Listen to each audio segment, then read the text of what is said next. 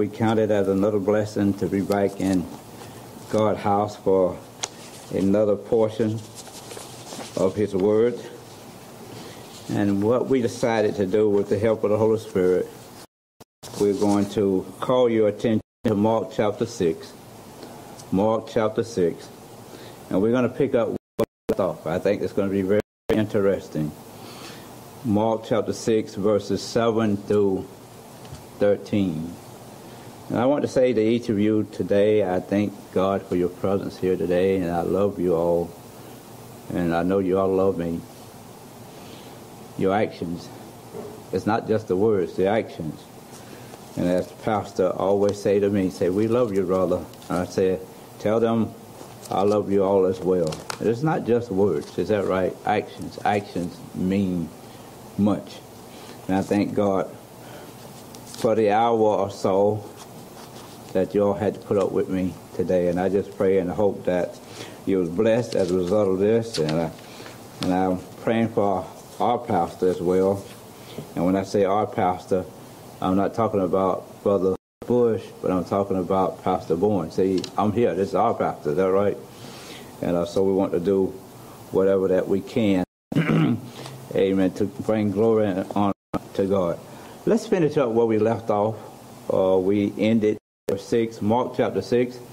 We have another paragraph in store for you today, verses seven through verse thirteen. And I'm going to do something a little different here and see how nice I am. Sister Kathy, how nice I am. I'm not going to ask y'all to stand. See how nice I am and see the, and I need some good reports told to uh, Brother Harold. Is that right? I'm nice. All right, verses seven to thirteen. We're just going to read God's word together, and then we're going to expound from the words here. Verse seven from the King James Version, and he, that is Jesus, called unto him the twelve, and began to send them forth by two and two, and gave them power over unclean spirits, and commanded them that they should take nothing for their journey, save a staff only, no scrip, no bread, no money in their purse, but be shod with sandals, and not put on two coats. And he said unto them, in what place soever ye enter into the house, there abide till you depart from that place. And whosoever shall not receive you, nor hear you, when ye depart thence, shake off the dust under your feet for a testimony against them. Verily I say unto you, it shall be more tolerable for Sodom and Gomorrah in the day of judgment than for that city. And they went out and preached that men should repent. And they cast out many devils, and anointed with oil many that were sick, and healed them. Let us pray. Father, once again, we thank you for this great opportunity that you have allowed us to come to your house to worship you. What is a privilege, what is a joy and an honor to attend the service here and to give you glory and honor as you request for us to do. Father, we thank you for what you have done for us. And we thank you what your continuing will do for us. And we thank you, Father, for the truths that you have revealed for us today. And we pray, Father, that these truths, Father, will be received uh, by us into our hearts. And I pray, Father, wherever uh, these truths are, are placed in our hearts, I pray that you engraft them so that our lives, Father, can be uh, bring forth the desired results. And that is a life of glory and honor towards you, that you be glorified and honored. Forgive us, Father, where we have failed you. In the name of Jesus we pray. Amen.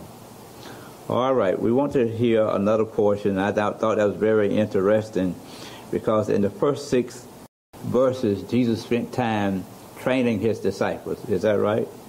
You know, and, you know, training, that's a very important word.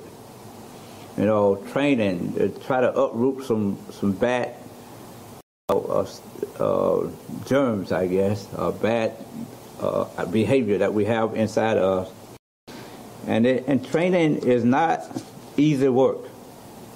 Is that right? Somebody go bring me a child and see can we get our trained, and you call call it easy work. It's not easy work. If it's not easy to train up a child, it's not going to be easy to train up a disciple. Is that right? Because all of God's people, when we come into this world, we come as babes in Christ, and we stay what? children of God. Is that right? We can't. We we we don't outgrow that stage. We are always God's children, and that's a blessing uh, uh, that we uh, often does not uh, put a pin in. Don't think about it. That we don't never grow past that stage. Is that right? We will always be God's children, no matter no matter what. How many years we into this don't doesn't mean anything. Amen. God still loves His children, and we need to love Him as well. Now, we learned in our previous uh, exposition of Mark chapter six, verse one through six, that this chapter is filled with opportunities. Is that right? That's what we said. An opportunity is defined as a set of circumstances that makes it possible to do something. And now, you're going to see that there were some circumstances, there were some opportunities in the first six verses. Some uh, are chose to, to exercise their faith, and that's why Jesus was able to do what? The miracles for those that that they brought to Him. And that was many, many missed the opportunity because they chose to be in unbelief. And that's sad today. That's the condition that we are living in today. You have people professing to be uh, Christians, at the same time they're conducting themselves just like they are unregenerate.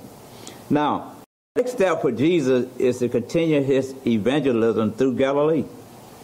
But listen, this time the disciples is going to have to go alone, and they're going to have to do it without Jesus. I love that.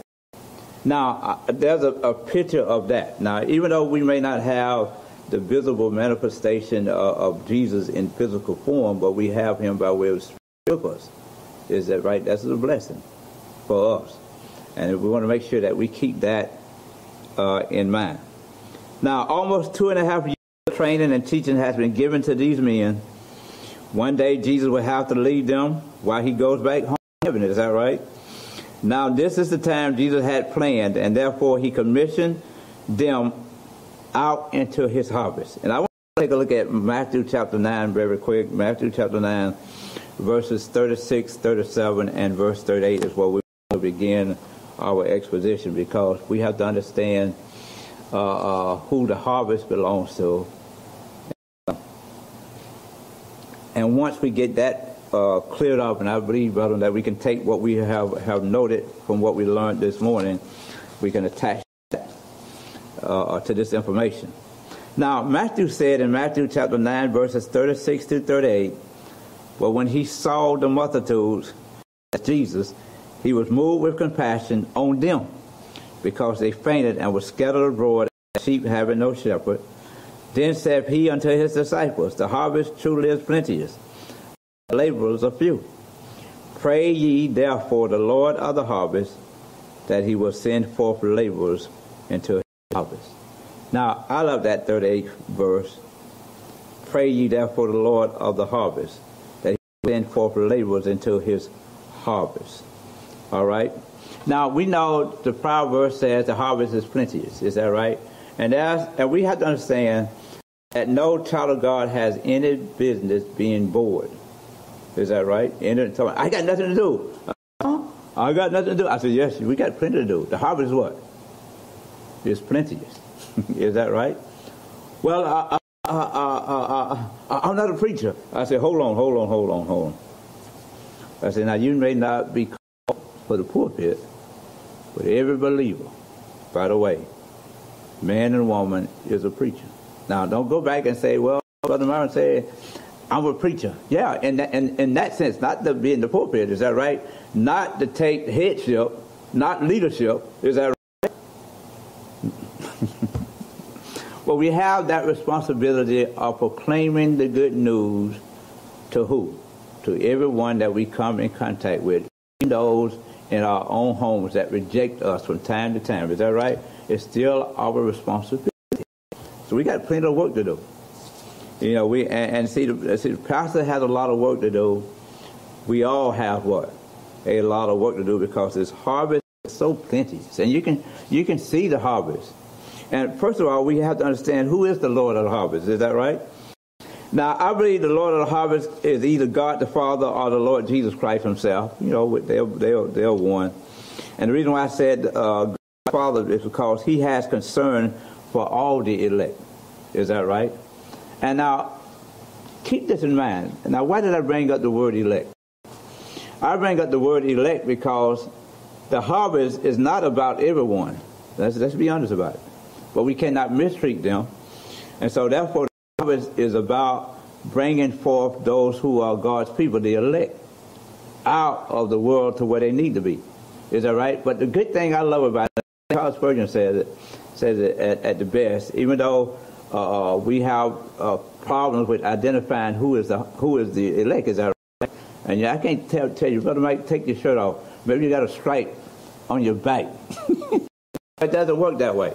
And so that gives us the responsibility, since we do not know who the elect are, it's our responsibility to present the gospel to everyone.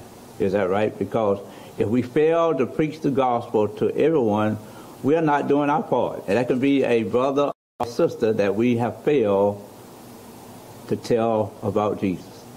But let me say this also. I want to add this in. Sometimes because of fear, and I don't know if I said that this morning. I, I don't say it, I said so much. I don't remember. And I may have said it to you, Brother Mike, is that I did not take the time yesterday to say anything to my waitress up there, anything about Jesus. And maybe, and I have time, but I have fear. See, this is a different setting, is that right? Anybody, I, yeah, I have no problem preaching to you. But I should not have the problem of those who I come in contact with to tell them the story of Jesus, because that's still my responsibility. They are still what part of the harvest. I don't know whether they're saved or not. Is that right? And so they may say that they're saved, and so it's our responsibility to share Christ. And, and, and see, and not only is the Father has concern for all the elect, and he will have them all gathered in. Is that right? And I want to say this. Not one shall be left out. I want to make sure that everyone knows that. You know, even though somebody may not want to do anything, well, uh, uh, uh, God is sovereign. Well, he, man, I said, listen, listen, listen. Uh, we understand that. But God still uses men, and he uses women to do what? To help bring them in. And that's that's very, very important. Now, now, now let's don't get that mixed up. I did not say that he used men and women to be up in the pulpit, because he made it very clear. Is that right? The men have their place of leadership, and the women have their place. And, and so they have to submit themselves to the authority of God. I have nothing wrong with that. And I, I don't know uh, uh, the women's here have any objections to that, but they got a movement out there, Brother Mike, known as the Women Live out there. They movement. They don't like that. You know, they want to be on top of things. I said, you can be on top of things, but God has his own order. That's how we have to operate. We operate not according to your order, but we operate according to God's divine order. And God always operates how?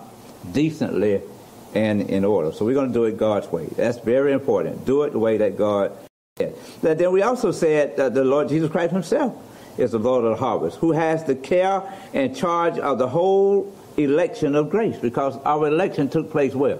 Not outside of Christ, but our election took place in Christ from eternity. Is that right?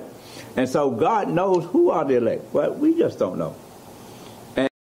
As long as we are the elect, God will do everything possible to preserve us until the time that he saves us in time. Is that right? And so so God does do strange and unusual things, amazing things here uh, towards his people. And he must be acknowledged for that. And, and, and not only that, Jesus will bring them all in, and he has the power also of sending forth labels, as we will see in this paragraph.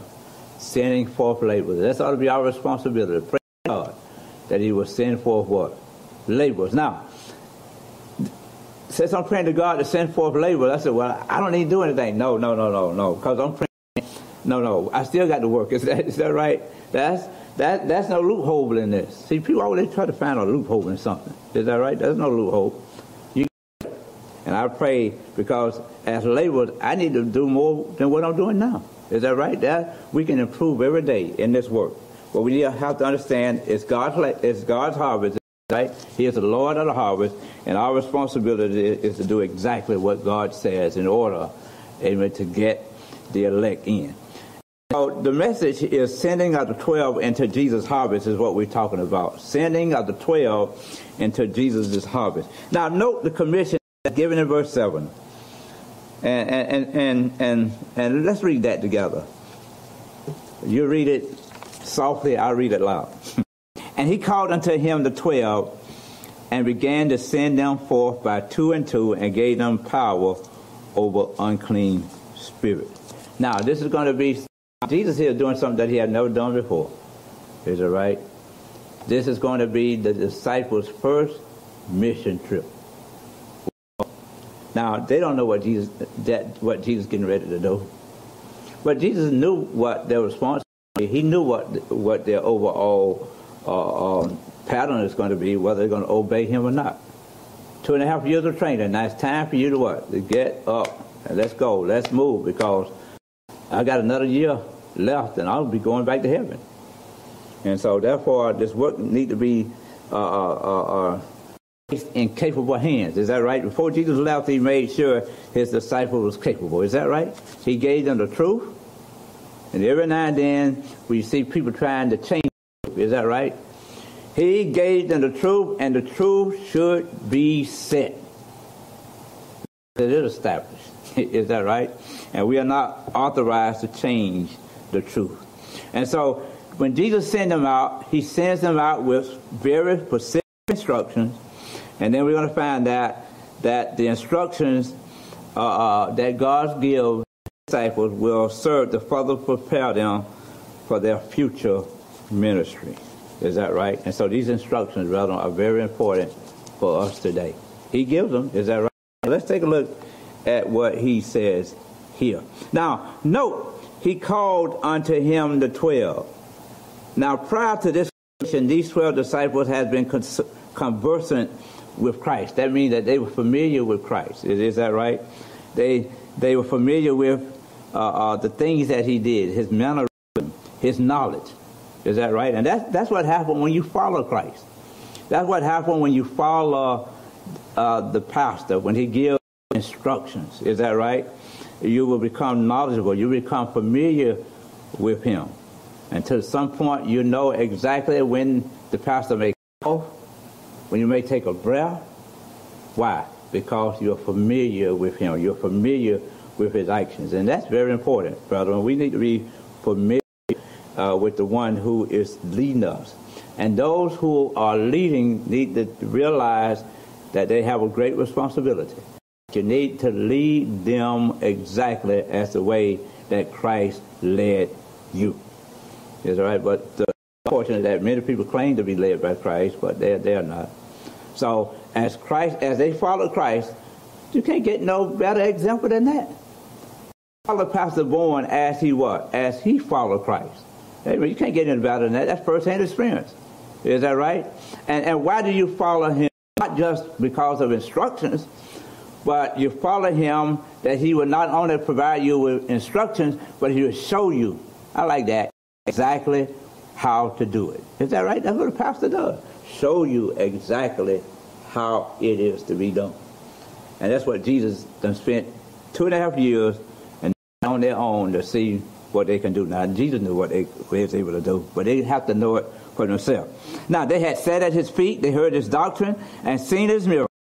And now he determined to make some use of them. Is that right? And so they had received that they might what? Give. They had learned that they might what? Teach. And therefore now he began to send them forth. And so Mark chose not to reveal the names of these men, whereas Matthew provides us with their names. And we don't need to, uh, to know all the names. Not at this time. See, Jesus called these men. And the word calls means to invite. That word, uh, kaleo, in the Greek has a strong middle voice, and it stresses that they were personally called to Jesus. And see, this is what I love about Jesus. See, Jesus is not only uh, our Savior, but he is what? A personal Savior. You have to get to know him personally. Is that right? Nobody, uh, uh, uh, because uh, uh, uh, my mom uh, uh, trusted Jesus and personally, that wasn't enough for me to get saved, is that right? I have to have to also have a proper and right relationship with Jesus. I have to trust him and become dear to him and to get him know, get to know him. See, these preachers of the gospel, when answering the call, had to decide to entrust a service regarding to the extension of the gospel. And so what I'm saying here today is that what these men realized is that Jesus was turning over the work to them. And see, we have to understand that. That's who we are. We are recipients of the work that Jesus has turned over to us. We are not authorized to change anything that Jesus has what? Has instructed us to do. But we're living in times now where you got people don't even care. You know, they want to church. They want to bring, they want to bring in this, this universal, this invisible church. I never heard of that. The church is always going to be what? It's local. Always going to be visible. Is, is that right? And so don't let nobody fool you on that, on, on, on that point. And so it is our responsibility to say it exactly as the way that Jesus said it and not to change it. And don't be afraid, because there's going to be objection. There's going to be rejection that comes along with this. See, it's all right to study in the academy.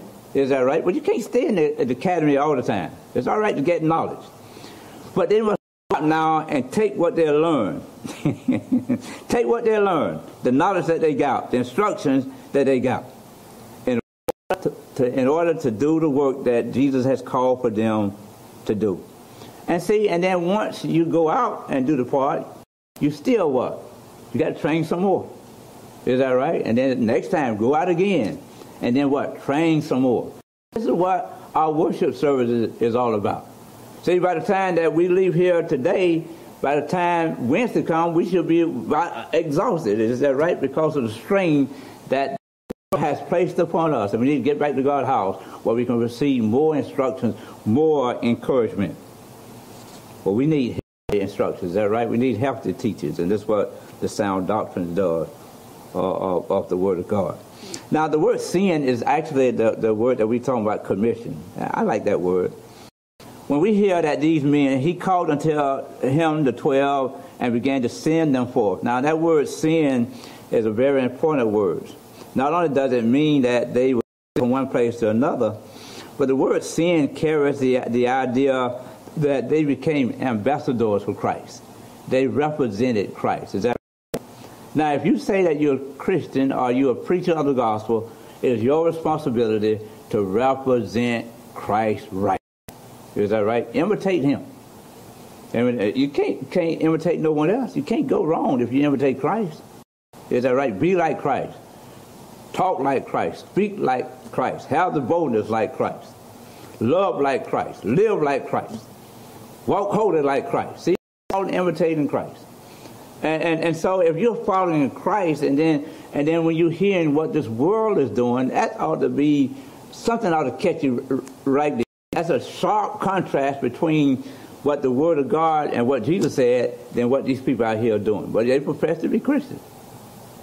And see, and the tendency Is, is that because uh, we have the tendency, well, they're Christians, so I, I'm going to leave them alone. Well, to me, they're not Christians. See, Christians are those who is going to be faithful, and they're going to do it the same way that Jesus said. And that's what we're going to see here uh, uh, in, the, in the few verses that we have here. No matter what the world has to say, Jesus' words is more powerful than those men's or women's opinions. And we let the, these people, freedom of their opinion, uh, shut our mouths. That's shame on us, sad on us. But I have, I have difficulties uh, with that. And then most of the time they come to me on my job site and ask me what my opinion about uh, homosexuality and all that. I say, well, I don't have an opinion. I give you what Jesus said about it, what the Bible said about it, because you brought it up. And so I'm giving you the Bible said. The next thing you know, Brother Mike, they done got hot. I told you. And now, not only they are they are so angry, they now attack me personally. And see, I, I'm used to that. I'm, I'm used to those kind of attacks when you're trying to do something. Like, you know, when I was policing over there, you know, they didn't like the truth. You know, officers going out, doing their job, and they, they get mad at you. And you had a little, little boy that told me, uh, uh, Uh, I don't like your husband. So my wife said, huh? I don't like the horse. Why? Because he put my mama in jail or something like that. That's, that's nonsense. That's, that, that, that's stupid. But anyway, we have to realize that we must represent Jesus' will. You want to be a church member? I want to be more than just a church member. I want to be a true, devoted disciple of Jesus Christ. Well, I can faithfully serve him and faithfully be in attendance whenever possible to be right here at Grace Baptist Church. Is that right? Whenever possible.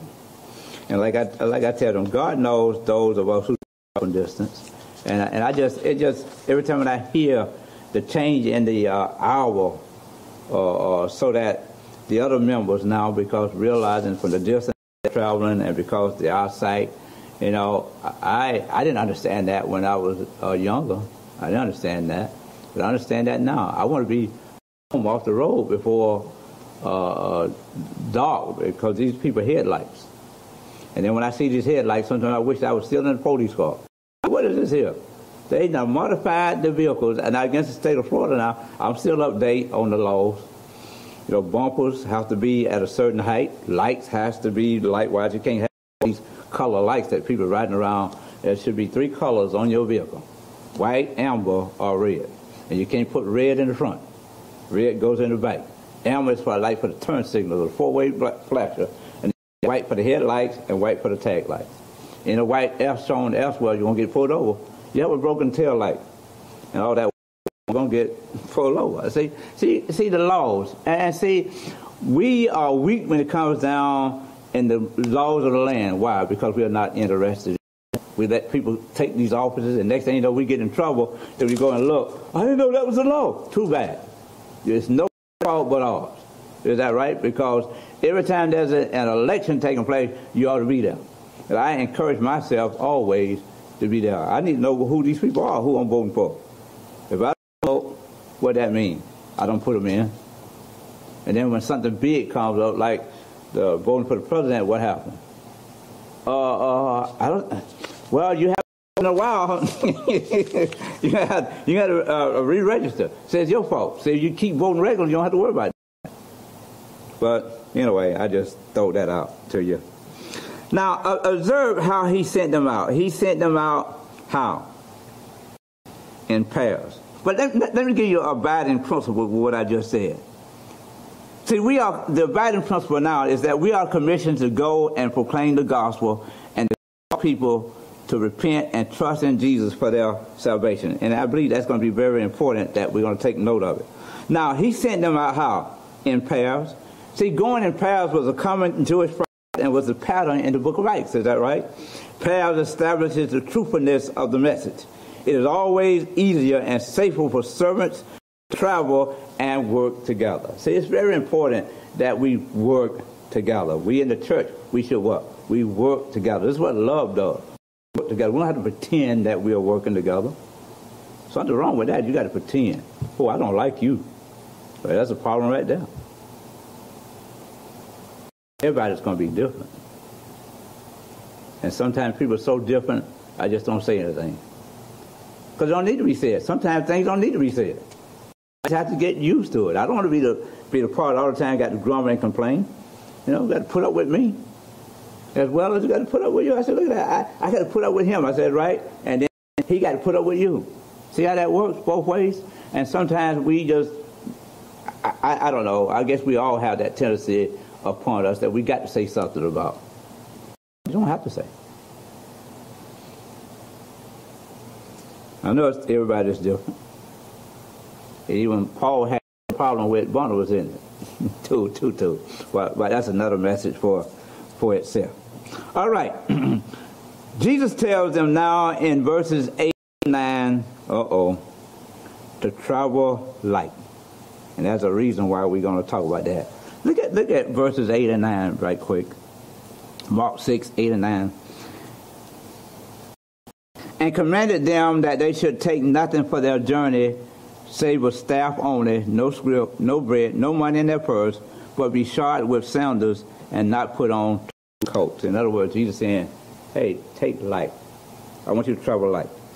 See, throughout his ministry, Jesus has performed signs and wonders that serve to show who he is. Is that right? And to validate his authority.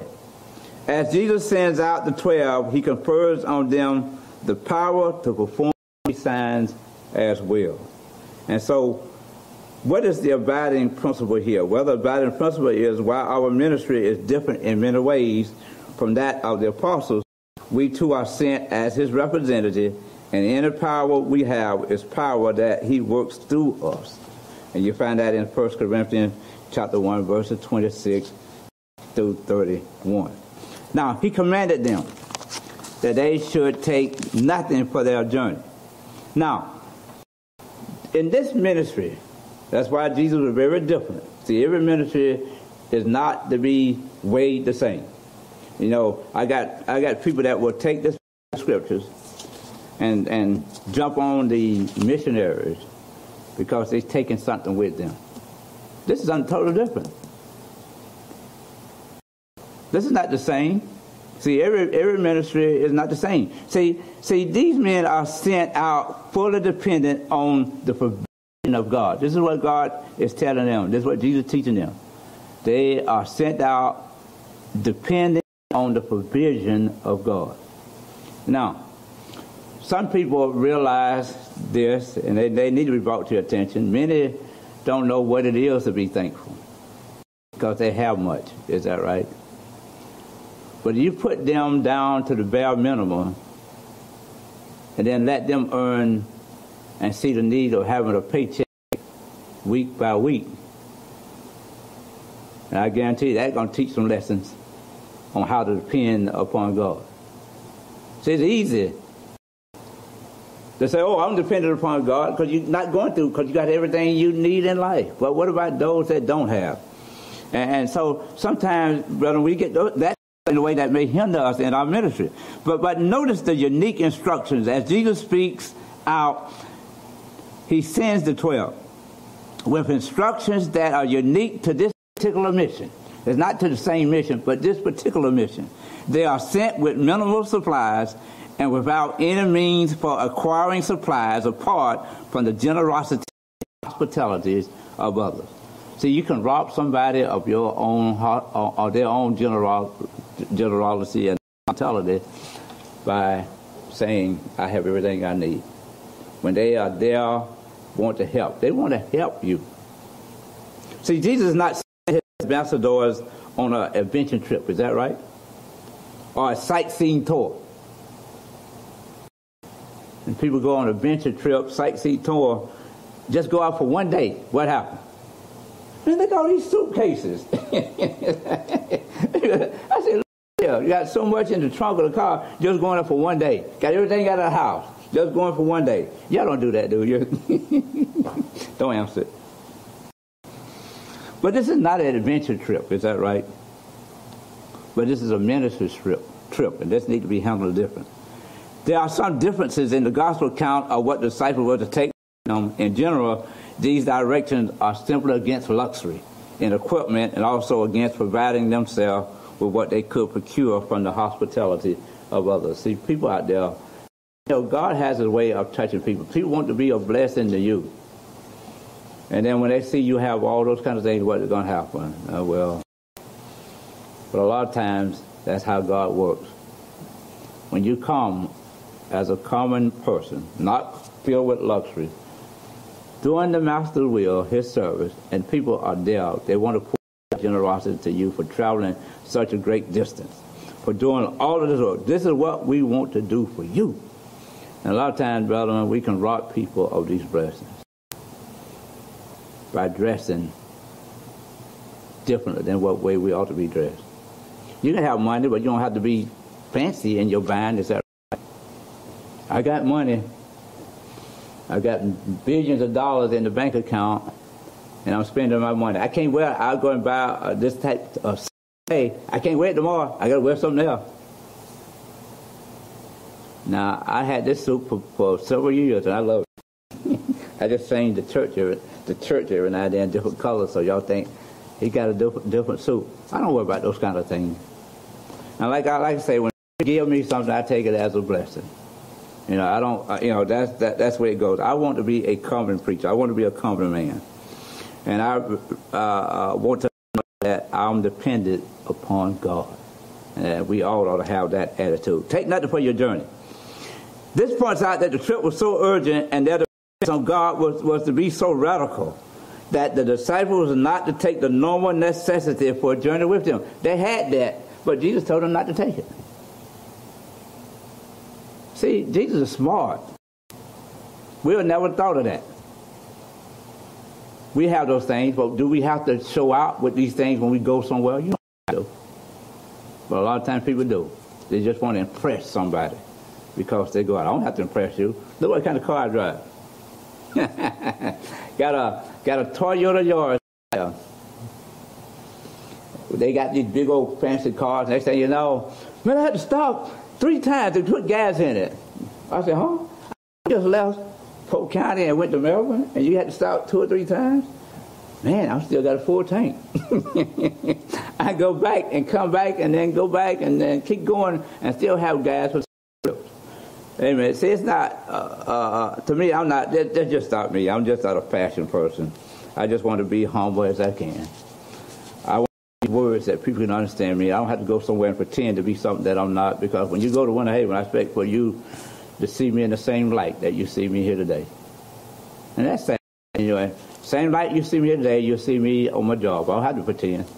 Like people get on Facebook, they pretend to be something they're not. They show all these pictures, but this is who you see today. But be shod with sandals and not put on two coats. And I, I don't want to get I don't want to get into that that discussion there, because you got different uh, opinion that people saying that Jesus now saying take shoes. You got other uh, writers saying not to, but you got to understand uh, not, uh, staff also are two different types of staff. And I don't have time for discussion because I need to hurry and get out of here. But I want to I want to hit this. How a disciple is conduct himself is what I want to get to in verses ten and eleven. Verse ten says, and he said unto them, in what place soever you enter to a house, there abide till ye depart from that place. And whosoever shall not receive you nor hear you, when you depart hence, shake off the dust under your feet for a testimony against them. Verily I say unto you, brother might listen, it shall be more tolerable for Sodom and Gomorrah in the day of judgment than for that city. See, when I came to Sunday school, we, we talked about Sodom and Gomorrah. We've been hearing Sodom and Gomorrah all day, is that right? At our first hour and in this hour. But now, Jesus here is teaching his disciples to anticipate what? Rejection. Just like, that's why we talked about it. See, they didn't know that was going to happen to Jesus on his hometown. And see, I'm to the point that I'm not surprised what will happen. Is that right? I'm not surprised.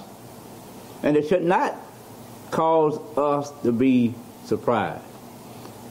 But I will marvel at some things that I see a, a member doing that I would, don't expect for them to do. Like Jesus marveled at their unbelief. And I expect every one of us to believe exactly the way that God say do it by way of these instructions, and we're going to comply ourselves with them today.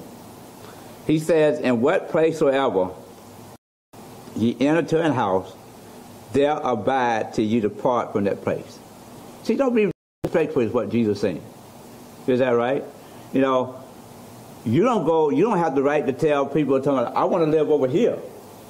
I want to live over there. I'm, I'm not. You know, I'm visiting you.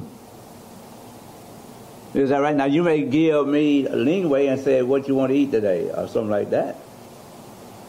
But I have no right to come in here and dictate and say, you all do this, you all do, do, don't do that. But it's good that you ask the, ask the guest. But I see here in this verse that when somebody invite you into their home, from what I see here, if you treat that as if your own home. Do exactly as you would like for somebody else to do in your home by following instructions. So you go to somebody else's house, whatever instructions they have for you to follow, you need to follow that too. Is that right? I can't go up here and make up my own rules. But many people think they are Christians, they can create their own rules. And that's the problem we have. Too many people want to create rules. I said, we got too many rules out here that are not being obeyed as well. Why do you want to create more rules? You're not going to obey them anyway. You're not obeying the ones that you have here, but you want to create some other rules? And it seems like that this is what we're living in. Rules, rules, rules being created. And yet we cannot even keep the rules that God has right here in this commandment, but yet we want to create.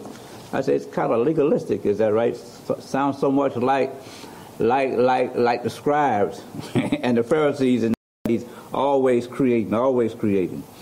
But we have to understand here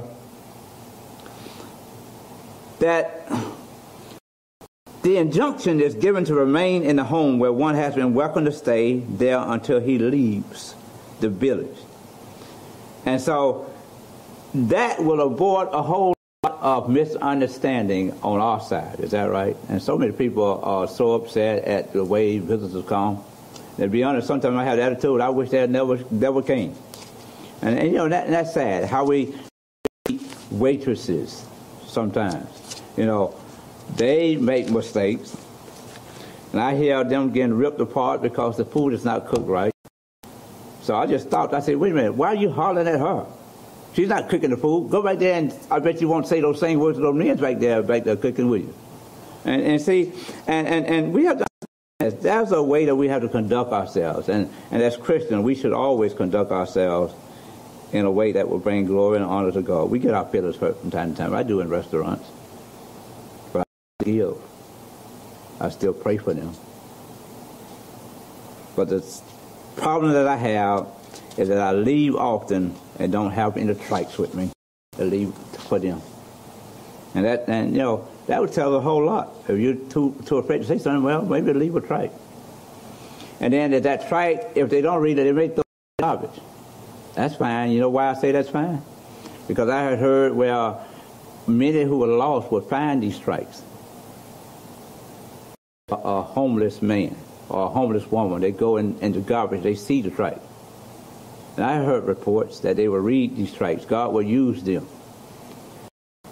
And some way God, by way of his special relation or his special revelation, will work in such a way they work into their hearts and they find them somewhere, they're present in a house somewhere where God's word is being taught, and they come forward and saying, giving their testimony. And then some have been so faithful through it all, and they have been so true.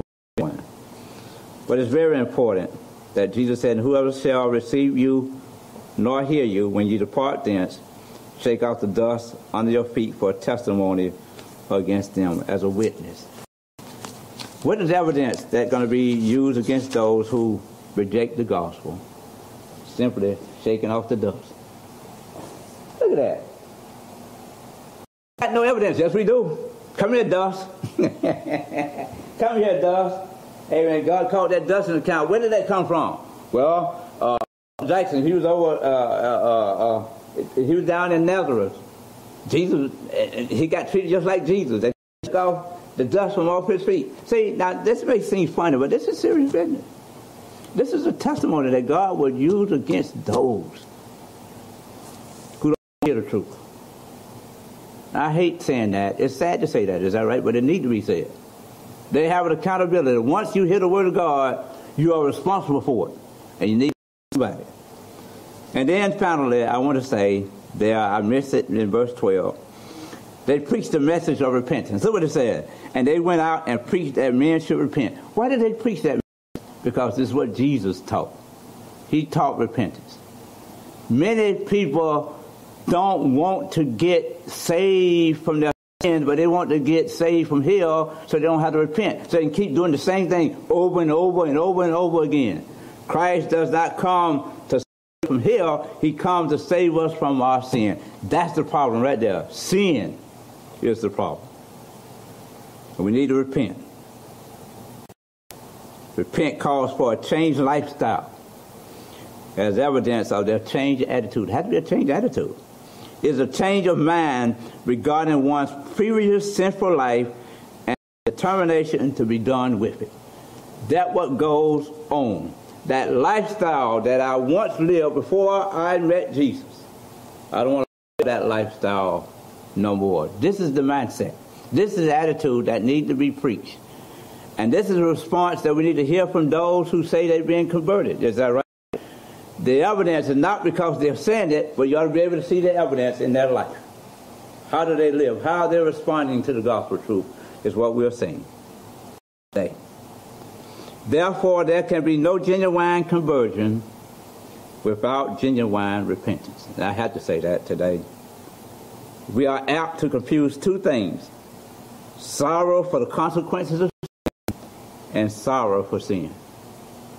See, some people are not really sorry for sin. Is that right? They are sorry because they only got caught. That's the consequences they got. I said, that's not repentance. That's not repentance because you got caught, caught up. Uh, I said, are you sorry for the sin that you did? Are you sorry that you got caught? See, that's a big difference. And people don't know that there's a difference. But you need to tell them that is a difference.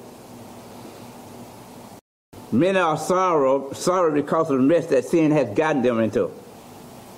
And they very well know that if, if they could escape that consequence, they do it again. Is that right? They do it again. Well, I didn't get caught, so what? I'm doing it again. I love my sin. See what sin does? I love my sin. That's the opposite. We need to hate sin. Not just one sin, but hate all sin. Anything that offends God, we need to hate it. Is that right? Hate sin. Hate sin because God hates sin. And then how we're going to close is note the miracle that they wrought in verse thirteen. Look what they did. Same thing Jesus did. I love that. And they cast out many devils and anointed with oil many that were sick and healed them.